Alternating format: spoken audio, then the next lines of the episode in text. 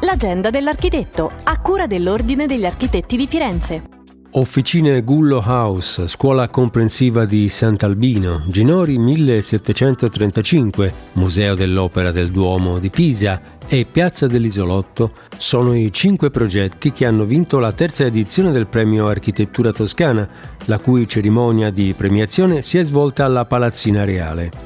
Il premio, promosso da Consiglio regionale, Ordini degli Architetti e Ance Toscana, è rivolto a opere realizzate nei cinque anni precedenti alla pubblicazione del bando. In totale le candidature sono state 140, a testimonianza che l'architettura è tornata al centro del dibattito.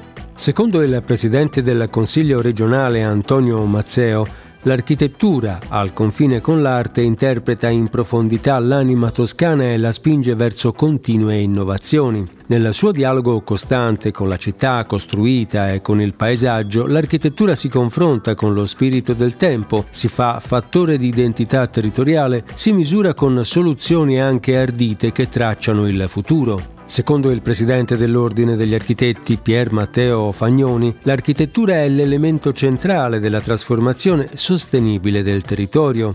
Il presidente del comitato organizzatore, Tommaso Barni, ha sottolineato che le 140 opere presentate sono più di quelle della precedente edizione e con un'altra qualità. Per restare sempre aggiornati sulle iniziative e sugli eventi in programma è possibile consultare il sito www.architettifirenze.it, seguire la pagina Facebook Ordine degli Architetti di Firenze o il profilo Instagram Chiocciola Architetti Firenze.